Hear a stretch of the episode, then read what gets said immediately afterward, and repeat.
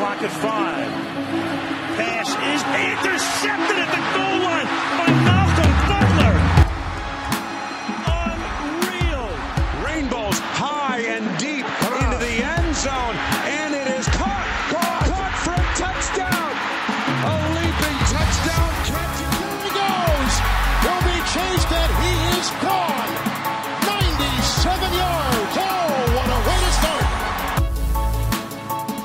Does he get both feet in right here at the end, Jim? What are they going to roll it? He caught it.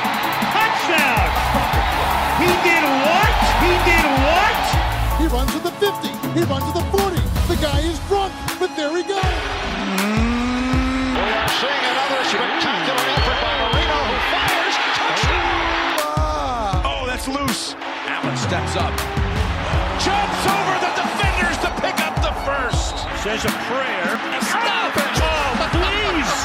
What a catch! That's insane. That's insane. The game's final play is a Wilson lob to the end zone, which is fought for by Tate with Jennings simultaneous. Who has it?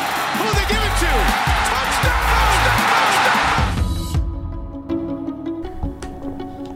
Touchdown! All right, here we go. It's just me in the room. Adam has left, and uh, I just have to say, Justin Tucker, you know what? I'm not even upset. I respect and appreciate you that much.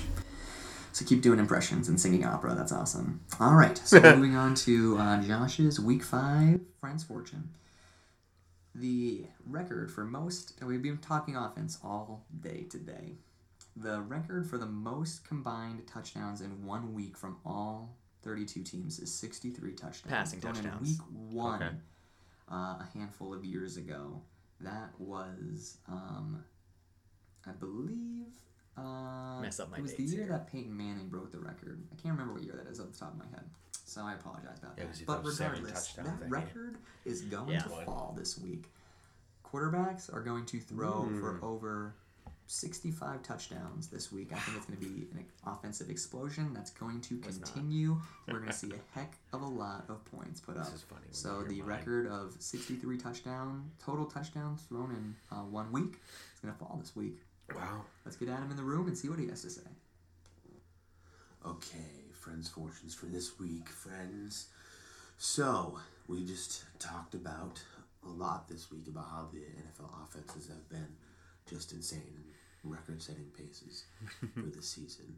Uh, and we mentioned it in our segment where we had to pick games that we thought would be lower scoring. So, I'm saying that there will be four, at least four different games this week that combined the team score for less than 30 points. Ooh.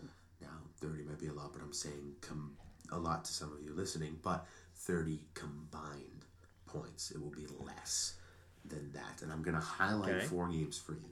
Okay. Now, I'm not picking these games specifically, so I don't want to be that much of it.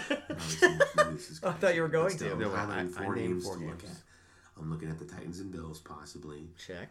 That was right. I'm looking at the Ravens and the Browns. Got it. Possibly being one of the games. Looking at the Broncos and the Jets. Nope. And the Cardinals and the 49ers. Those are For all a while, games it was I'm What was at. the end Uh, and score? I'm also going to throw in the Cowboys and the Texans as possible. And that was So close. Those are, those are five And that was possible close. games to look at that could be the the scoring under 30 points. But the bold prediction for the Friends Fortune this week is that at least four games this week, NFL Week 5, are going to score a combined less than 30 points in each game. So the the Titans and the Titans and the Bills were combined 25 points. Okay. Browns and Ravens were combined 21 points. Uh, the Broncos and the Jets were interesting because for a while they were, and then the Jets kind of just exploded. Um, but they ended up combining for 50 points. Um, and the Cardinals and the 49ers ended up combining for 46 points, but the Cardinals didn't score a lot until the end. That's really. so interesting. Like I don't Uh, even realize. Yeah, Like, and then the when you- Cowboys and the Texans were 35 points. when So- you say numbers like that, now off the top of my head, I couldn't even tell you what the score of the Cardinals San Francisco game was. 2018 Cardinals. Oh, really? Like I didn't even realize it was high. So when you say like under thirty, like none of that. I mean, like that's less. That's pretty much two touchdowns per team. Like Yep. that's not a lot. And I got two of them. Two of them were right, and then Yeah. we and we didn't pick the lowest scoring game, but we picked I mean- one of the lower scoring games. We definitely did. Um, I think that game really wasn't even on my radar when Which one? thinking Browns yeah, Ravens. When in my head, I in think in head, a I lot it makes sense though. It does, I mean, though. you can that. It's just not shocking. Mm-hmm. Uh, I mean, I'm obviously disappointed about that game after I went on my recall to to hail Baltimore last Yeah. week. But you know what? I'm okay. I mean, I'm I'm not off the train yet. I No. still feel confident in the team moving forward, Mm-hmm. and I lost a little bit of money to to you and some of our friends, but alright. it's okay. Um, So how many combined passing touchdowns were there last so week? there I were wanna hear 47 combined touchdown Ah, passes. No. So the thing is, it started out really well. Like if you Okay. go by the slate, uh, I mean, there were six thrown in the Thursday night football game. okay. Uh, five in the in like going. I'm going down. Just kind of if you like Google okay. teams, like this next game had five, and then you just got to a whole bunch of ugly games. Like Okay. obviously the games we were highlighting, like Tennessee. There were no. There were touchdown no passes. touchdown passes. Nope. Uh, like There Ryan Tannehill and Andy Dalton in that game, which I expected to be. I mean, that was a high scoring game. It was, but, but defense they, touchdowns, defensive touchdowns. Each touchdowns. quarterback only threw one apiece. So And even in the Baltimore, the Baltimore Browns game, was only one touchdown pass thrown by Baker, Mhm. and and so yeah, uh, there. I will, I will say this, and then we can get into the conversation. Yeah. Uh, there were a lot of games that I think we were both excited about being Yeah. kind of offensive explosions, which is the reason I went into that that bold prediction or whatever you want to call it. That were letdowns to me. Yeah. Like I was really excited to see some teams duke it out offensively. But I will preface this with saying this for a year where we've seen so many records being broken and whatnot, offenses obviously exploding, it was genuinely neat to see some defense being played Show up. And I think it was really highlighted in the Sunday night game. Absolutely. Where those I mean like they were hailing it all day and all night about like this battle of Texas and how it's gonna be a physical game. Yeah. But those two quarterbacks who say what you will about either of them right now, mm-hmm. Both of them were beat up. Yeah, they and got those hit a lot. defenses went after them. Yeah. And it was just exciting. So obviously you're more the defensive guy than Yeah. me. So what, what was your takeaway from the week? It's just it's interesting because a lot of times in in NFL history and especially in the past, they've always talked about how when seasons start, it always is tilted towards the defense because they normally have it together quicker than the offense does. Okay. Because offense needs time to gel. But I think in recent NFL history, it's been the other way. I think that because of the rules being sort of slanted at times towards receivers and quarterbacks, um, and now even some running backs too.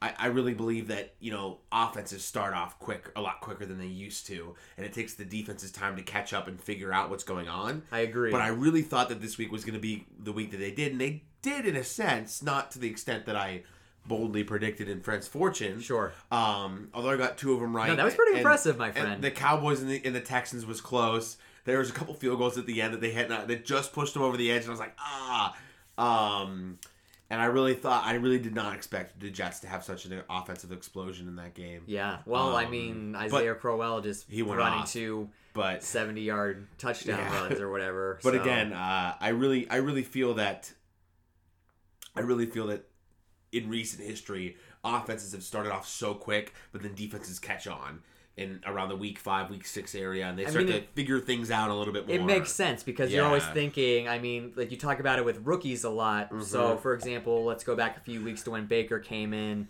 Baker Mayfield came in to play against the Jets. Everyone's Yeah. saying like we weren't prepared for him because we had nothing on him. So it kind of gives that element where offenses do get it, and then when teams have like taped review, like that's how defense are able to scheme a little more. Right. So I think you're completely correct with and, that. and there's another there's a there's there's like a smaller reason too you know because i watch the bills games every week and i watch really close and you know we got destroyed in the first two weeks but you know in the second half of that chargers game in week two we we outscored them 17 to 3 and our defense really picked up and from then on our defense has been really good and i realized that you know looking into the season the Bills defense was one of the units that a lot of people looked at and said they have a lot of talent and they only got a, they only got better in the offseason, so they're going to be a really good defense. And we weren't to start off.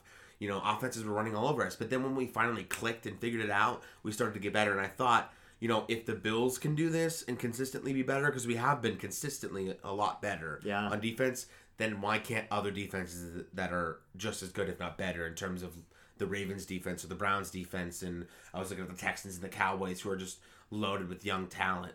Yeah. Um, and in some ways, I was kind of right. You know, I didn't get the full bowl prediction, but I really, I really believe that the defenses are going to start to kick in a little bit more, uh, which is fun for me. But also, and what, what's interesting is it's not, it's not so much defenses are going to kick in, so offenses aren't going to score points anymore. It's going to be they're going to be a lot harder to score. You look at the Chiefs' offense in the first two weeks. Guys were running wide open, and Mahomes was just laying it up to them. You know what I mean? Sure. They're running layup lines over there in Kansas City. You know, and now recently they've had to hit some three point sh- shots. You know, they've had to get down in the paint and hit three or four guys on passes before they hit a shot. Right. Uh, that's a basketball reference for those you don't know. What's that? No, I'm kidding. But uh, so I, I really think that it's going to make for some more intrigue in games because it, it's going to be truly ma- a battle and more of a, an equal matchup in terms of defenses really battling with offenses instead of you know Sean McVay out scheming every defense and same thing with Andy Reid and the Kansas City Chiefs. So I think it'll be a lot of fun. I really do. Yeah. So I mean, fun. Uh, it was fun to see. I, I really appreciated the Sunday night game, seeing those defenses, even though that was Yeah. another game where I was like, this could just light it up. Um, but yeah, I mean, defenses, way Love to it. be, way to be on on a year where Yeah. everyone's been like offense, Off- offense, offense, offense. This is uh, you know, week five goes to goes to the defense. It's fun. So, it's fun. but that's uh the any given week Yeah. mantra. Any given so. Sunday. Well, welcome back to Simultaneous Catch, friends. Glad to have you back. My name's Josh Lapping. This is Adam Rossi, and uh, we're excited to let you know. Hopefully, some of you are listening on these formats, but we're now on iTunes and Spotify. There we go. We uh, last week we when we when we were winding down, we told you we were gonna work to get on those. We have done it. We've been approved for both, so we're on both streaming services, which is awesome. Super exciting. I hope that a lot of you will listen now. And uh, to those of you who have been continuing listeners, we thank you for working through us in all of the episodes. Our first one where we just kind of threw Right. together I a little will. I will say minute. this. Think about this, my friend. Six weeks ago, around this time, because we were still recording on Yeah. Saturdays at this point, yeah. we uploaded an hour and 15 video of our picture onto YouTube so people could listen to this. That was our our week one. That was the And only now we're submitting thing. to Podbean, Spotify, iTunes. Yeah, we have a logo. we We have- have, an intro. Things Good content. we're uh, just continuing to get better and we thank Yeah. you guys for listening keep sharing it we'll talk all that And jazz we'll just later keep on getting but- better and better. We'll, get, we'll take your questions. We'll take visitors starting next week, uh, or call-ins rather. Uh, and just a little interesting tidbit before we really get into a, lot of football. okay. Uh, uh, for those of you who listen, you know that Josh likes to use the word "interesting" a lot on the show. Should be a drinking game, and he's been. It really should. Uh, but also, you know, we're we're all about being supportive here on simultaneous catch. So I pulled up a couple articles from Google about different ways to say the word interesting. So go. whenever Josh some goes to say interesting, we're gonna try to insert one of these words. We have intriguing, We've used that a exciting, times exciting, captivating. That's a fun Ooh, one. wow. Engaging, engrossing. okay see but i'm gonna stop you right What? there hang on yes these are like kind of synonyms not- but they don't like, they don't play. they don't even like some of those like i'm gonna say that's really engaging It is That engaging. that's not necessarily a good substitute I for mean, it- interesting It's not a great plug and play, but it's a good player still. I mean, yeah, but I can't. If you were like, I really. Okay, so this is a poor example, but we shouldn't even be talking about this. But this might be entertaining. If you were like, I. If you were telling me something I didn't know, Yeah. like let's just make it something really silly. You're like, I really like Chinese food. yeah. I wouldn't be like, that's engaging. This is what happens when you Google Translate things and they have to direct translate. It's bad. Uh, but the last couple ones are fascinating, absorbing, and riveting, and I think those kind of fit. yeah, too. those are those are better those are fun. than engaging. Uh, but uh, I thought that might I'm be gonna be fun. better. I- you will be, and I'm very, uh, I'm very engro- engrossed to find out whether or not you'll stop using I'm interesting gonna- so much. I'm but trying. for the for the longtime fans, I think that's a fun little little thing for y'all. You can track how many times Josh says interesting, or we insert a new one. There we go. Uh, I'm sure it's very enthralling for you all. All right. Well, we know uh, some NFL history, so we also need to say this. This Yes. is our first time recording on our scheduled Yeah, night. so we're hopefully gonna be recording every Tuesday night now, so that you have the full slate of NFL games all the way up through Monday night, and then you have a couple days to listen to our show and digest a little bit before Thursday night and the following week starts. So it is Thursday, October 9th. I mean, Tuesday. Tuesday. I'm so used to being Thursday Yeah. the last couple of days. Yeah. Tuesday, October 9th. So we're coming off Monday Night Football, Yeah. and this is something that we're both going to delve really into. But we watched some really prominent Yeah. NFL history be made last and night. it's it's cool for those of you who listen. This is normally when we have our rant, Raven recall session segment, and Josh and I are both in agreements that we both need to rave about Drew Brees. because it's we really just do. so completely deserving. Just ah, he's so incredible. And let me hit you with this stat line right now. Here we go. 72,103 yards, an NFL record, most passing yards all time in NFL history. 499 passing yards. He needs one more to enter the 500 touchdown club, which only includes two quarterbacks right now, which is Brett Favre and Peyton Manning. Really cool. Tom Brady can also enter. I'm pretty sure Brady's in there. Did he already enter already? sure he was, it was this year that he could have. Yes. So that he'll be the Brees would be the, the fourth. fourth. Uh, another fact: he has five five thousand yard passing seasons, an NFL record. Nobody has more than Nobody has more than two. I believe it's two. Yeah, Brees has five, and he also has an NFL record three in a row, and that- that was like four years ago. He started Yeah. that because he didn't last year. But Yeah. I just think it's so incredible. I mean, not only and what's so amazing to me is that the person that he is is equal to or maybe even greater than the football player he is, which is saying a lot. Yes, absolutely. So this is why we're really combining so many different things mm-hmm. into talking about Drew Brees right this now. is really even a bigger than football segment too. It really is because, like you said, you you nailed it on the head right there. Yeah. The person that he is as a human being, in some ways, is on par, and some ways exceeds what he Mm-hmm. Is on the football field. you think about what he did for that city when he came back, came to them. You know, Yeah. So, um, if you're a casual football fan, and I mean, maybe you've started watching in just recent years. Yeah. So Drew Brees is now a very, very seasoned veteran Oh, yeah, quarterback. prominent name. You can't watch a NFL without really knowing who Drew Brees is. But way back when, when he was drafted, he was drafted in the second round Uh-huh. out of Purdue to the uh, San Diego San Diego Chargers. Chargers. And even last night when they were interviewing him, he said, I never set out to do this. But Mm-hmm. if you had looked at this under six foot quarterback from Purdue coming out, you would have never thought it. Nope. You never thought this would happen. So uh, tell us a little bit about where where he came from to get get to this spot, my friend. Yeah, so again, those of you who don't follow football quite like Josh and I do, or if you don't really know Drew Brees that much, so Drew Brees was drafted, like we said, by the San Diego Chargers, and in his second or third season, I believe, uh, he tore some.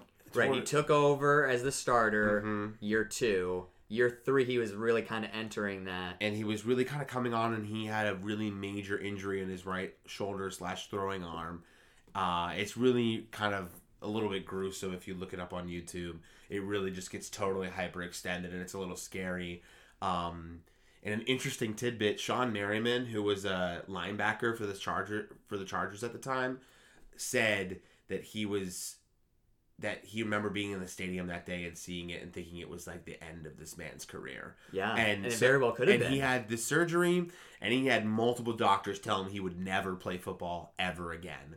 And then he went into free agency after he got he he went through the surgery and recovery, and it was between the Dolphins and the Saints, and he chose the Saints 2006, right around the time of Hurricane Katrina, right after. Yep, right Sean after. Sean Payton was just tired, and Sean Payton took him and his wife all all around the city of New Orleans, and he and a lot of people would think an interesting story. And this is I'm gonna read a quote from the book that he wrote. It's called "Coming Back Stronger: A Memoir, Unleashing the Hidden Power of Adversity." Uh, and the foreword is by Mark Brunell, who is used to be a big time quarterback for the Jacks, excuse me, Jacksonville Jaguars, who was a big backup to Brees through most of his career. But anyway, in the book, he talks about how you know most cities or teams that that would have been sort of courting him wouldn't have shown him what Sean Payton showed him because Sean Payton took him and his wife directly the- to the aftermath of, Yeah. and he said They didn't. He didn't glamorize it. at all. And this is the bigger than football is. He said this team needs you. This city needs Uh. the team.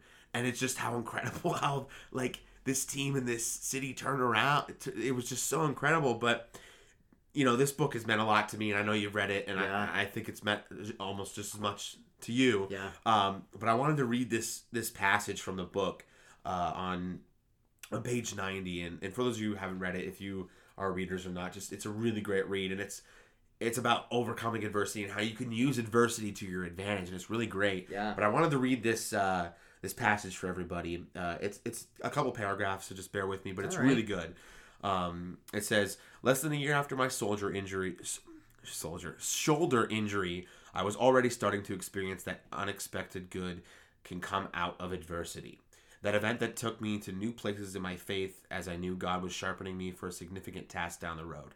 It marked a new place of vulnerability and openness in my relationship with Brittany, his wife. Uh, it was time of growing closer to her parents while I lived with them in Alabama during rehab. And in terms of my career, this incident allowed me to discover the people who were really on my team. In a strange way, I'm grateful for it because it was a catalyst to change that needed to happen. One of the most significant lessons I learned that during the dark period of injury and rehab is this if God leads you to it, he will lead you through it. Everything happens for a reason and everything is part of his master plan. Hmm. If you let adversity do its work in you, it will make you stronger. When you come out on the other side, you just may be amazed at the things God has allowed you to accomplish, things you may not have believed were possible. And this next paragraph is my favorite part of this. God's refining process is never easy. It's like a blacksmith creating a sword. The metal is strengthened when it is repeatedly put in the fire and then pounded with a hammer. But the end result is perfection. All the heat and pounding create a strength and beauty, not only on the outside, but especially on the inside. God sometimes puts us in the fire, and it's going to hurt, but it will mold and shape us into the people He intends us to be. When I went through the fire, I didn't know what was ahead of me, and I didn't know what the end result would be. I had to trust and believe that there was a purpose for all of this and take things one day at a time. And I, it's a longer passage, but it's such a good one. It's uh, it's amazingly written. And it's just, it totally encapsulates who he is in life and who he has been on the football field to go from people doctors telling him you'll never throw a pass in the NFL again to becoming the all-time leading passing yards leader in NFL history. So obviously we're spending a little bit of time Yeah. talking about this, and it it's so well It deserved. deserves it.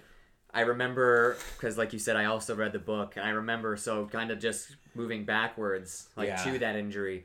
So Yeah. he he'd fumbled the snap, Uh-huh. and he he says in the book like he did the one thing that You're not you're not supposed to supposed do to do is you're not supposed to as the quarterback go for it and put your arms out there because everyone's crashing down Mm-hmm. to recover the fumble as well.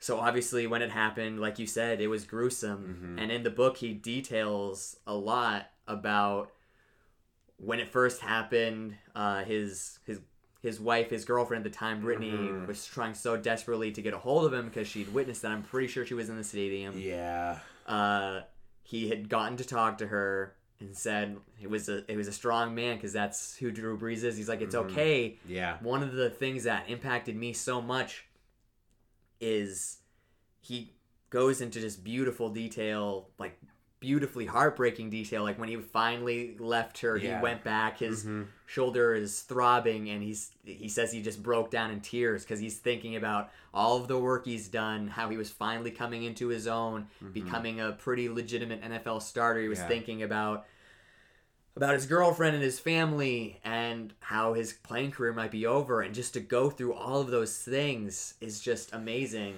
And obviously it's just part of the just truly beautiful story about how he overcame those things and he is where he is now. Right.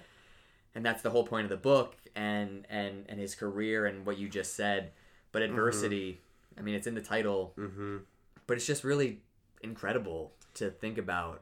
And it's just a life lesson. It really, really is. like on the grandest of stages. Literally. And and there and if you just if you have a second just even go on your twitter account and and look up drew brees and you'll see all of these famous people and all of these stars in the NFL just giving their kudos to Drew Brees, and it's really incredible in a in a world that we live today where we're all where a lot of people seem to be about taking others down Hmm. and, and finding a way to just you know combat being combative or saying I'm better than you. And just all of these people you know Peyton Manning left a video for him congratulating him for beating his own record. Uh you know and you know Pat McAfee is on Twitter congratulating him. Uh you know Max Kellerman talks about how great he is he's a host of the first first take on Yep. uh you know Brian Baldinger former NFL head coach LeBron James. Or I mean, we're LeBron moving. We're moving outside Yeah. of football, and and that's a really excellent point you bring up about how the world is in such a place right now where oftentimes like we're wanting to focus on ourselves and like Yeah. what we bring to the table. That's in a way a one of the beautiful things about sports is we we Uh-huh. talked about that early on uh, in our bigger podcast. than football, Right. bigger than sports. I mean, it brings people together to celebrate these things, to watch history where obviously we're talking a lot about how offense is becoming extremely common, Yeah. but that is a big thing. We've And had a few quarterbacks in the last couple of years that have like gotten over that plateau that Marino had for so many years. Right. But we're just and and the thing that I think is really fascinating is we have Drew Brees for at least another year. We have this year and another. yeah, So and barring if you know, barring if Brady retires at the same time Brees does or before him, then Brees will hold on to this record for a long time. Yeah. But if not, Brady's right there. He could end up getting there, you know. But I said we just gave you the numbers. The numbers speak for themselves. I give you those numbers, and you talk about one of the greatest quarterbacks to ever grace the field. But then you you read this book and you and you hear how he talks about his family and about the person he is and about his faith and about helping your fellow man. It's just every bit the human being that he is, the football player, and it's so incredible how he not only overcame adversity from being the sixth string quarterback at Purdue to being a second round draft pick and a third slash backup, third string slash backup Yeah. with with the Chargers, winning that job, taking that team to, to pretty big heights because I think they made a title game or the Super Bowl, one of the two, with Brees. They were close I don't think they made the in a year Bowl. or two. But anyway, they you know they went far away, and he was supposed to be the guy to getting injured. The year before he got injured, he put up Numbers, those numbers yeah. of like kind of Drew Brees esque numbers where the touchdowns were high, interceptions just- low, and You know, to get that injury, be told you never do it again, to playing with the Saints and then breaking all these records, and it's just he, the man has uh, overcame adversity physically in terms of his body yeah, mentally in terms of people telling him he can't and emotionally in terms of always having to fight from the bottom up the whole way. It's just it's unbelievable and he deserves every second that we have spent on him on our show today Just because wanna- he's an incredible human being and his jersey is signed hanging up right now in the room where we're recording. We- And yeah. that's amazing. Say two more things that I just want to say to wrap it up about him talking about his faith, and that's obviously not something that we delve into on on our show. yeah not too much but, but just seeing him in the post game conferences uh, after after the win last night and after the record breaking and seeing him get emotional and he got the two people he thanked were he said they're up in heaven right now Mhm. who i'm getting he's like my mom and my grandpa who pushed me to to play football to be where i am. So that's just incredible. And and just the fact that somebody of his of his level of his caliber to to show that vulnerability. Yeah.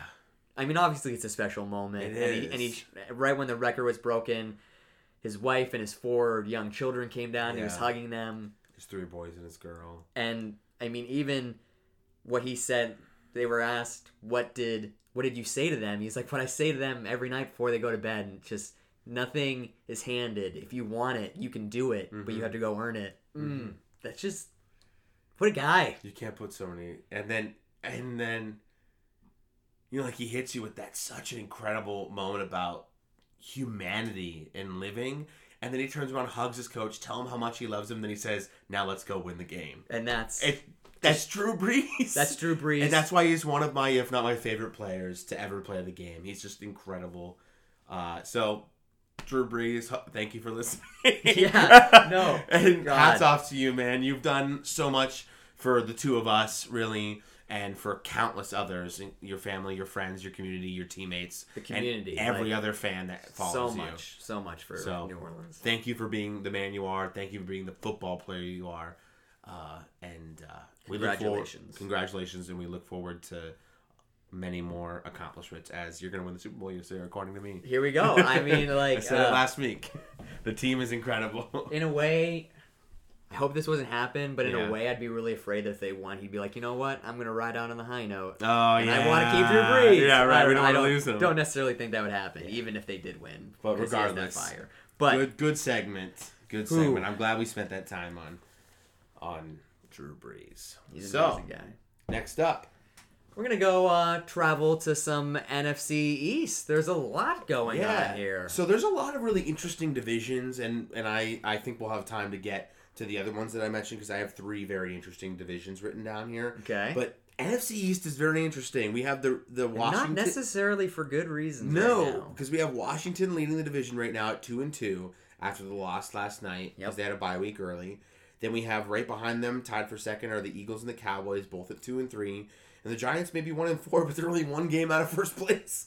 So in the in the win column, of course, not the loss column, but they're only one game out in the win column. So Right.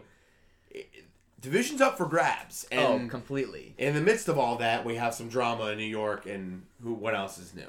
Right? So, obviously, uh, for those of you who don't know, so we're kind of recapping what happened last week. So, last week, Odell Beckham Jr., who is just signed to a massive contract mm-hmm. uh, to definitely be a cornerstone of that franchise, came out very publicly. Like, this is a televised interview. Like, this isn't talking to the press for print. Like, this is sitting down in front of a camera, mm-hmm.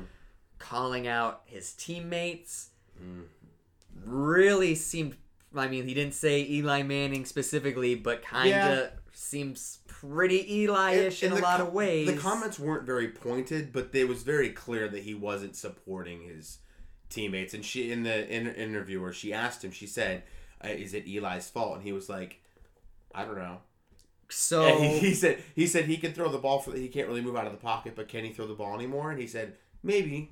So, So- you know, and so I want to turn to you. We talked about Jalen Ramsey earlier on in the in the year. What what are your take on these OBJ comments? So this is very interesting because I love a guy with fire and, and sort of electric energy. He definitely has And that. Rex Ryan said something very intriguing on Get Up. Okay. other- a couple days ago. I think believe it was Monday morning, Okay. which would have been yesterday. Sorry, in a couple days. Okay. But so he said, "Are you going to be the Energizer Bunny that gets up and is very dramatic and outgoing, but you look at you get your teammates to follow you through there?" Or are you going to be the Energizer vampire who's going to suck the life out of every player because you're all about you and getting yours and you don't care about the team? Okay. And there have been times where, you know, for most of that game, he was the Energizer Bunny. He got the rest of that team going. Yeah. He threw the touchdown to Saquon. He caught a big touchdown from Eli. Like, he got people going. Yeah. And then you turn around and you say these comments, and then you're draining your energy from your team. You know? So it's very interesting. And what was funny to me is he said that, and uh, because Rex said that he's okay with somebody being that big personality Sure. if they're performing and energizing their team. But Mike Greenberg and Jalen Rose, two the two hosts, two of the three hosts of because Michelle Beadle is also the third one, the hosts of Get Up, shot back at him and said, "I disagree. You can't be the biggest personality in the locker room if you're a wide receiver because it doesn't work." And then and then Rex said he disagreed, and they both pointed at him and said, "You know why? Because you were always the biggest personality in your locker rooms, and it worked. Because even though you had divas in your locker rooms, hmm. they went to you for the comments because you were going to give it to them. Okay. And I thought that was so interesting It's a good point. because the you know Rex always absorbed it all. Because if they wanted a, a fun quote or a line, Rex was fine giving it to him. Absolutely. You know, they didn't care to go to Braylon Edwards or Mark Sanchez to get their quotes because who cared about them? Rex was going to give you all of it. Pat Shurmur's not going to give you anything. So you go to OBJ because you know he's going to give you the quote. Well, that I want to uh, kind of focus in on that now. It's Yeah. a good little transition because talking about Pat Shurmur, I mean, Yeah. he was very poignant He was. and on the borderline of heated when that was brought up after the game. Finito was, was uh, say, the He gave us a little shake. Shakespeare there. He's like, I'm going to give you a pound of flesh. Finito.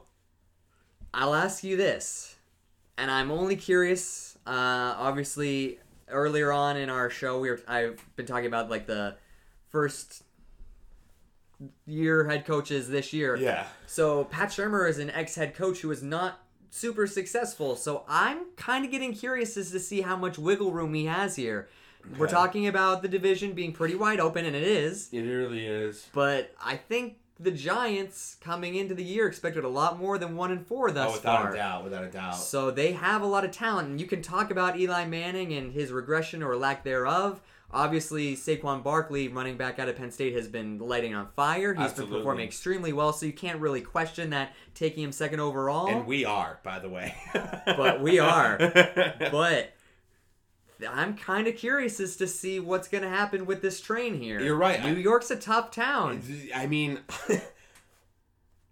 I don't really even know. I could. I would love to sit here and be analyst, expert, and say this is what's gonna. I have no idea what's gonna happen. I have no idea what's going on right now with the Giants because not only do they have all these offensive weapons, they have talent on defense too. They're not terrible. You know what I mean? Like, this is a team two years ago that made they it. were to- eleven and five. Yeah, made it to the playoffs. and Obviously, got a little Aaron Rodgers Right, there, uh, right. but the whole yacht fiasco and whatnot. with OBJ. Yeah. And so their wide receivers maybe Again. weren't on. back to OBJ causing drama for the team. It's just Rex Ryan said it too on Get Up. He said talent will always overcome drama, and I'm not sure, sure so sure right now. We're seeing. I'm really I- not. I, I agree because we're seeing that we're talking about New York, but we've talked about Pittsburgh and their offensive talent, obviously, and they've been struggling. I mean, obviously, turned in a really great performance Right. last Sunday against the Falcons, but we'll see if that's sustainable and what's going on. tough matchup this week.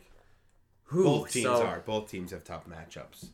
Yeah, so I mean, we'll see. This is going to be a great opportunity for New York to It go really in is. Thursday night. Thursday night. They're going to play their division rival Philadelphia Are they at Eagles. home or are they in Philly? I'm pretty sure they're traveling to Philadelphia, so Okay. not an easy matchup. But I mean, to get a huge monkey off their back if they can walk yeah, away that with be that. a big, big time game. But It wouldn't surprise me if they we'll won either. I mean, who knows with both of those things. We'll move on to the Philadelphia Eagles then, defending Super Yeah. Bowl champs. So, Jay Ajayi, running back, uh, finished the game. See, this is why I'm super This intrigued so- by this. There you go. Intrigued. Finished the game. Mm-hmm. After the game, in his post-game interviews, said he wanted to run the ball Talking more. about get more touches. He like, he, he addressed the fumble, which obviously Uh-huh. was completely unacceptable. yeah. Fumbled within the five-yard line as his team was marching for one of the very first times of the game. Right. He addressed it, said, I can't do that, but I can take more responsibility and we should run the ball more. Next day, we find out that he tore his ACL inside the game and he's now on Mm-hmm. IR. Yeah. So, obviously, Philadelphia scrambling for what they're going to do. Lots of talks about trading or promoting from within and whatnot. Mm-hmm. But you lose a Cal Bow or uh, Bell cow Bell back. cow back like that with a team that's already struggling. Yeah. Coming in with the expectations that that team did. Yeah. What's going on with the Philadelphia Eagles, my friend? So this is interesting because it's they, it's so hard because they have so much talent on their team. You know what I mean? As a whole, As a whole, and and not even and even beyond Ajayi, they have the youngster running back Corey Clement, second year back. They have Wendell Smallwood, second year undrafted player who's came on nice in last year. Darren Sproles eventually when he comes off injury, another ve- veteran running back. You know, and they have these receivers and Alshon Jeffery and Nelson Agholor, and they have one of the top three or four tight ends in the league, and Zach Ertz. It's just, Yep. And they have all that talent on defense and that defensive line. It's just why they added to that. they added year. to it, and it's just so interesting to me. And this is why I love football. This is one of the biggest reasons why I love football. Is you you just can never predict what's going to happen. You just can't because most people would have thought the Eagles would be four and one, five and zero right now with. The, you know the Super Bowl MVP is their backup, and they got their MVP quarterback back in Carson Wentz, and now they're two and three, and they could end up losing the game to the Giants this Thursday night, and being tied for the division bottom it's just I, I don't know. You know, they haven't figured out their run game. which I think has put so much pressure on Wentz and, and Foles when he was there. They really haven't. Uh, you know, J- Ajayi had a lot of touchdowns and and near the red zone, but he didn't have a lot of yardage going on. You're right. So they haven't really figured out how to move the ball on the ground.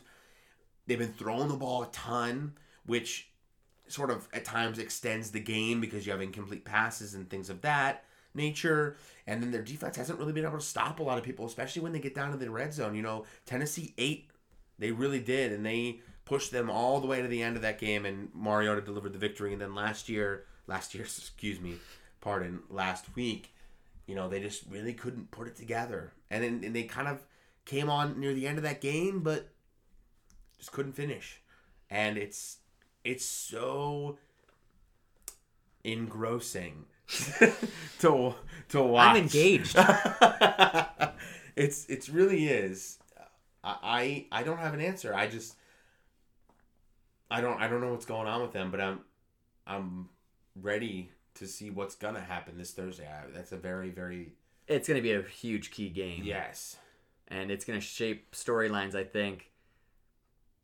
I don't want to make such a bold statement where like I don't necessarily think the winner of this game goes on to win the division or anything, Right. but it's going to be a key moment. But it goes a long way too. That's it's going to be a key moment for either team when they like when we get to the end of the year when we look back. It's gonna be Well, because there's only been week one. six, third night, Thursday night football. Has there only been one division game in this division this year? I'm not entirely sure, but I don't remember seeing a lot of division matchups between these teams so yet. I think you're correct. You know, so you know to get up leg up in the division this early in a division that is so close and tight and up for grabs at this point, it's huge. You're one and four Giants. You figure it out this week and beat the Eagles. You're in a great position, a, a great position, being only one loss or one game back in the win column of, or no, you tied in the win column with the other division leaders, possibly one if the other two teams win, but you're right there and you have a division win. So big I'm- game. I'm not personally interested in talking about the Redskins right now. Okay. I'm disappointed as a whole with how they performed I would last be very night. disappointed in them. I thought it would. I picked the Saints to win, obviously, in Yeah. Pals Picks, but I thought it was going to be. I believe in Alex Smith to get some things going on, but Yeah. Jay Gruden has his work cut out for him. He does. Not super interesting storylines uh, as the other three, so let's turn it over to our last team there, the Dallas Cowboys. Dallas Cowboys, yeah. Uh, we're hoping to have our Dallas Cowboy correspondent Mike Mikas, friend of ours from Pittsburgh, on today, but unfortunately we couldn't connect. Hopefully next week he's on to give us the take from a Cowboys fan. But they're Yeah, and he'll hear this, and he's gonna Yeah. he'll he'll have our our They're- words, and he'll be like, "No, you're so wrong." they're a very intriguing team as well because now I feel like you're just making fun of me. that may have been the one time I wasn't making fun of you. but anyway, it's just somebody posted which team do you think has the worst wide receiving corps, the Buffalo Bills or the Dallas Cowboys? And it was very heavily the Cowboys. Really? And I feel like that's wrong. Okay, explain.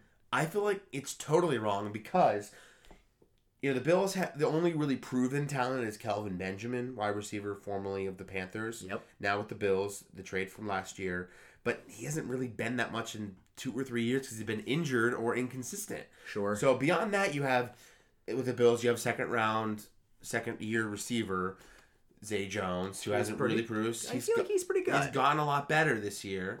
Uh, and then you have rookie Ray Ray McCloud, uh, who is a fourth or fifth round pick, and then you have undrafted rookie out of Alabama Robert Foster, and then you have beyond that Andre Holmes, sixth or seventh year vet, used to be with the Raiders, mostly a special teams contributor, but so those are pretty much the core guys in Buffalo. But then you have guys who are proven talents in Dallas right now who just seem to not be clicking or producing with you know Allen Hurns was a big time receiver with the Jags and he had a couple thousand yard seasons if I'm not incorrect with that. Yep. Uh, you know alongside Allen Robinson out of Penn State wide receiver. And then you have you know Cole Beasley who's a proven slot threat in this league. You then after that you have Tavon Austin who maybe not always the consistent receiver, but he's been a consistent offensive weapon in terms of you get the guy a ball in space and he's going to make plays. Uh, and you know they lost Jason Witten was big. They cut Dez Bryant, who ironically they could use right now, Dez Bryant.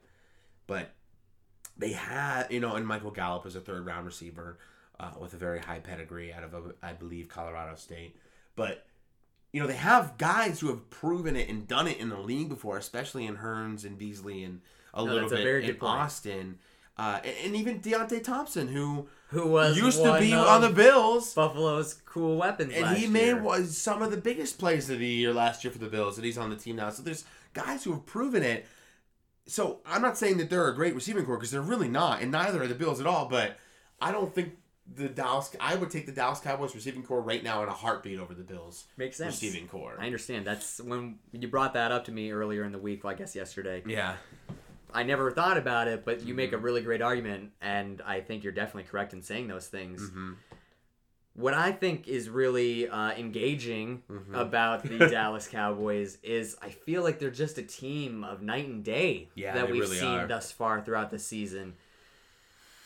So I think the only game that I can recall, at least between that we've seen the division matchups, is the Dallas New York game where Dallas just stomped all Right. over the and Giants. I believe that's the only matchup that's happened. At so least that's far. coming to my head right now. And so that was a game where you're like, oh, Dallas, legit, they figured Mm-hmm. it out. And then another game where they were, I don't know if we say night is the good one or day is the good one. right But Detroit, I think they, they lost that. Did they they won that game? I'm sorry, no. against the Lions. yeah, they won. I believe they lost against the Lions. yeah. The Okay. two wins are against the Eagles and. Actually, that's a tough one. We might have to look into that one. Regardless, so but they Yeah. played well, so it was a close game one way or the other. Performed well, but they didn't play poorly against Houston. They definitely had the opportunity. Yeah, they were in that game. Yeah, they beat the, the Cowboys beat the Lions twenty six to twenty four in Week Four.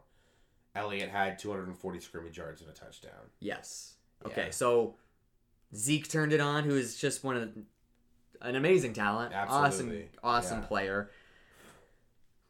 But it's just what's going on the night and day. If you can't get Zeke going, and we saw some containment against a tough Houston defense on Sunday night, but they were in the position to win the game. And I know we're gonna go into a little mini rant, rave, recall here, my friend, Yeah. and your your opinions on that, how that game It's uh, just- shook up. What's very interesting, and just I want to make a point before I get to that. Okay, yeah, absolutely, okay. it's a mini rant. It's not too big, but you know the Dallas Cowboys, and correct me if I'm wrong or if this doesn't make sense to you. They kind of mirror the Bills a little bit, Hmm.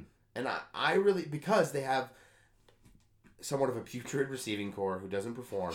They have a very young quarterback who's still trying to put things together. You know, obviously Dak has been in the league a couple years and he's proven it a little bit. Yeah. But they're still both young quarterbacks trying to figure it out. They have stud running backs. You know, Zeke obviously has been better than McCoy this year. As of late. But in the last in the last in the years that Zeke's been in, McCoy's production's up there with them. You know, they have that and they have young, talented defense. They both have a lot of young pieces. Uh, and it's just so they sort of mirror each other a little bit. But the, what bugs me so much about the Cowboys is you have this incredible offensive line, and this is the segue into my little rant here. And you have it on fourth and one in the opponent's territory in overtime, and you don't go for it, and that bugs me. And I want to and I want to talk about this for a while because this seems to be a theme in the last couple weeks right now about going for it on fourth and one late in the game to win the game. And this is so interesting to me that last week Colts head coach Frank Reich went for it on fourth down in overtime, didn't get it. Texas won in overtime. This week, Cowboys head coach Jason Garrett punted it on fourth and shorter than what it was, and the Texans win in overtime. So the two different coaching approaches yielding the same result for the Texans. Sure. But then you have Mike Vrabel of the Te- Tennessee Titans going for it on fourth down and coming out with a victory. So you have all these, you know, and then also this past week, Sean McVay on fourth and one against Seattle. They were on the ropes. They go for it on fourth and one. Goff sneaks it head forward for the first down, shows a little bit of fire, which I really loved Seals the game. for the first down, seals the game. So we're looking at all these games that are coming down to literally inches, and we're joking about football as a game of inches, but the proof is right there on the pudding, my friends. Literally, I don't even know what that saying means, and I don't know why it's it's such a saying. But regardless, is the proof is right there if you ever need to see it. If you want to win in the league, and barring the one decision by Frank Reich, and they didn't get it, every other coach that has decided to go for it on that fourth down call late in the game has won the game. and the ones who haven't didn't get it in Jason Garrett this past week. And so I'm saying that wouldn't you rather give your highest paid in the NFL offensive line, arguably the best, if not one of the best, and arguably the best, if not one of the best running backs in the league, a shot on fourth and one to pick up one less than one yard to win a game in opponent's territory? I'll argue this just for the sake of it. Okay. So Dallas's offensive losing Travis Frederick center is huge. This is big. Now the center has been playing pretty well. I don't even know his name, so I'm been sorry, right. Dallas center. I'm, I don't know who you are because I miss Travis Frederick. Nothing against you, yeah. But Houston's defense. We obviously know their ends. Jadeveon Clowney, Yeah. J.J. Watt. They're able to like break. Yeah. They're able to break down from from the outside to get this going. So if you Zeke was pretty well contained in that game. Yeah, he was stuffed on. They had it third and short, and he got stuffed, which prompted Yeah. the punt. So I understand. No, you're right. They should have gone for it. And now I think I asked about Pat Shurmur, what his leash is like. I'm really curious about Jason, Jason Garrett. Garrett. because Jerry Jones called him out. He said, This is the time to be aggressive. Yeah. Jason Garrett has had such a long leash that's kind of remarkable, if you ask me. I'm really curious about Most other coaches would have been fired. I think he. The funny thing about Garrett, and it's so factual if you look at memes and things, like he's always clapping for like the silliest things. He was like, "Yeah, all right, we got the field goal," and he like gets really excited. Like that's that's Jason Garrett instead of like the big time win or something like that. I understand if you're going to be conservative, as Garrett has been consistently through Yeah. his career. Yeah. Everything in that game kind of said to punt in a Eh. certain way because you In got stuffed on the playing- third. You're playing a really great defense. Zeke had not been Zeke through that game. Zeke's been like the new kind of exciting Zeke where he's catching passes. He did really well in that category. Caught all seven of his targets. Yeah. So that's really cool. But running was really tough against that defense, and we've Yeah. been talking defense. Like I said, defense won week five, in my opinion. So I get it. Is he wrong? Obviously, he lost the game. I do think he's wrong, but I, I understand. I will Yeah, say. I just and we I said it last week that NFL history is littered with decisions like this that have won or lost teams games, and it'll always be that way, and it has always been that way. And I just believe, I truly believe that there's a moment where numbers lie and numbers don't matter anymore, and you have it on fourth and less than one. I to me, maybe I'm wrong, but to me, I don't care that my center's out. I don't care that he was just stuffed. I don't care that he's had a tough time on the ground. Go get us that that that that half yard. Go do it. I agree I with think you, it's my just friend. you know I just I agree with you, and I think and if a we if I'm we not even did a Cowboys fan, and that just we- hurts me. if we had Mike on next week, he'd be like, "Josh, you were silly for even defending it." Right, but, but- I, I'm making the point. But we, I will say this Mhm. as well. So following the punt, if you didn't watch the game or how it ended, obviously the next. I'm not even. I'm not sure if it was Houston's first offensive play Yeah. or it was the first handful of that drive. Obviously, DeAndre Hopkins, wide receiver for the Houston's, goes and does a very DeAndre Hopkins Yeah, things, spins 80 times around every defender and Yeah. takes it down to basically where you could have kicked it from there. yeah With how that game had been going, with the way that Dallas's defense, you can put some trust in, and if that they just tightened up, they didn't allow that to Right. happen, they could have very well gotten it back. And, so then, and then a lot of people would have been saying, "Thank God he punted," and they ended up getting good field position and winning that game It's because true. Deshaun Watson had Yeah. been beat up in that game, Yeah. he struggled to come out Yeah. to do that drive. So that was a great play by Hopkins, and hind- obviously. hindsight is, hindsight is always twenty twenty. we said, it last week. We'll But- probably continue talking about it throughout the rest of the football season. But it's just I will always live with the decision to go for it regardless. And I know that it's easy to say that when you look at it from our perspective, sure. but also when you look at it from the perspective of we didn't and they didn't win. But I will always, always, always live with it. If you don't get it, just go for it. Take the jump. I agree. I mean, we saw it. Yeah. We saw it in Seattle when the Rams Saw went there. The I, Rams you went alluded for it. to it, but The Titans went for I it. think it's just I think it's really fascinating the fact that had Pete Carroll of the Seahawks not called the timeout to conserve the time, right because they, they were going to punt it, which is very interest, interesting. and because of the timeout, Goff had time to go and be like, "Hey, I let's do do, it." Yeah. And McVay was like, "You know what? Okay." But if they hadn't called Did the you see that in the timeout, press conference too? McVay McVay answered a question where he said that you know he had a moment and he said the guys looked at him and said we can get this Yeah. and he said how can I preach to my team about always being aggressive and believing in each other if he didn't do and it. not and punted in that situation when they're all telling me we can do this Right. and he said go do it and they did it and that's just awesome Right. I mean that uh, we talked about McVay last week. we did but just It's continues to show why And there's a reason why Sean McVay and the, and the LA Rams are five and zero, and they're for, they're five and zero for a lot of reasons that aren't don't have anything to do with the Dallas Cowboys. But there's a reason why you win that why they win, win that game to stay undefeated, and the Dallas Cowboys lose that game to drop to a tie when they could have won and elevated them to number one in the division right now. I agree. I So, agree. Hopefully, we get our buddy Mike on next week to talk about Cowboys more in depth, but uh, a very, very fun division to pay attention to this year. It's definitely interesting. Yes, There we go. The I, I, was it. looking for. I said it, and I don't regret it. Good. It's fine. You went for it, and regardless of the, at least you went for it. I went for it, and I feel like I converted. Good. I was Jared Goff, and I snuck over the line. Big Jared Goff. Whew, thanks. That'd be. That's very nice. I'm- yeah. Okay.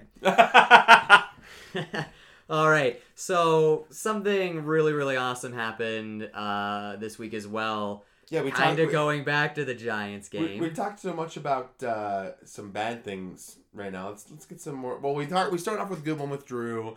Then we kind of like got on some people right there. Let's go back to some fun things. Even though I picked the Giants in this game, and I'm upset that they almost pulled it out when they nobody almost thought they pulled it out. So Graham Gano, kicker for Graham the Carolina Gano. Panthers, kicked what is tied for the longest game-winning Game field winning goal. because the longest one is 64. Six, yeah, so it's not the longest field goal Mhm. in NFL history, but tied for longest game Yeah. winner. So we'll paint the picture. New York is up 31 to 30. There are Mm-hmm. 5 seconds left and they send out their kicker for a 63-yard field goal. Now we're going to play for you some audio from the Spanish telecast. It's awesome. It really is. And it's just so much fun. So uh, let's just check this out and enjoy it. If you haven't heard it, you're in for a treat here. Tiene altura, tiene profundidad,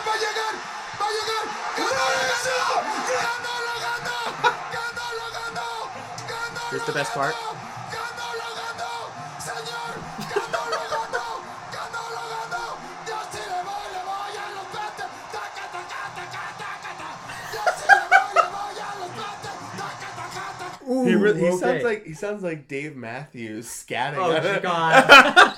what if I feel personally attacked? oh, that's so funny but awesome.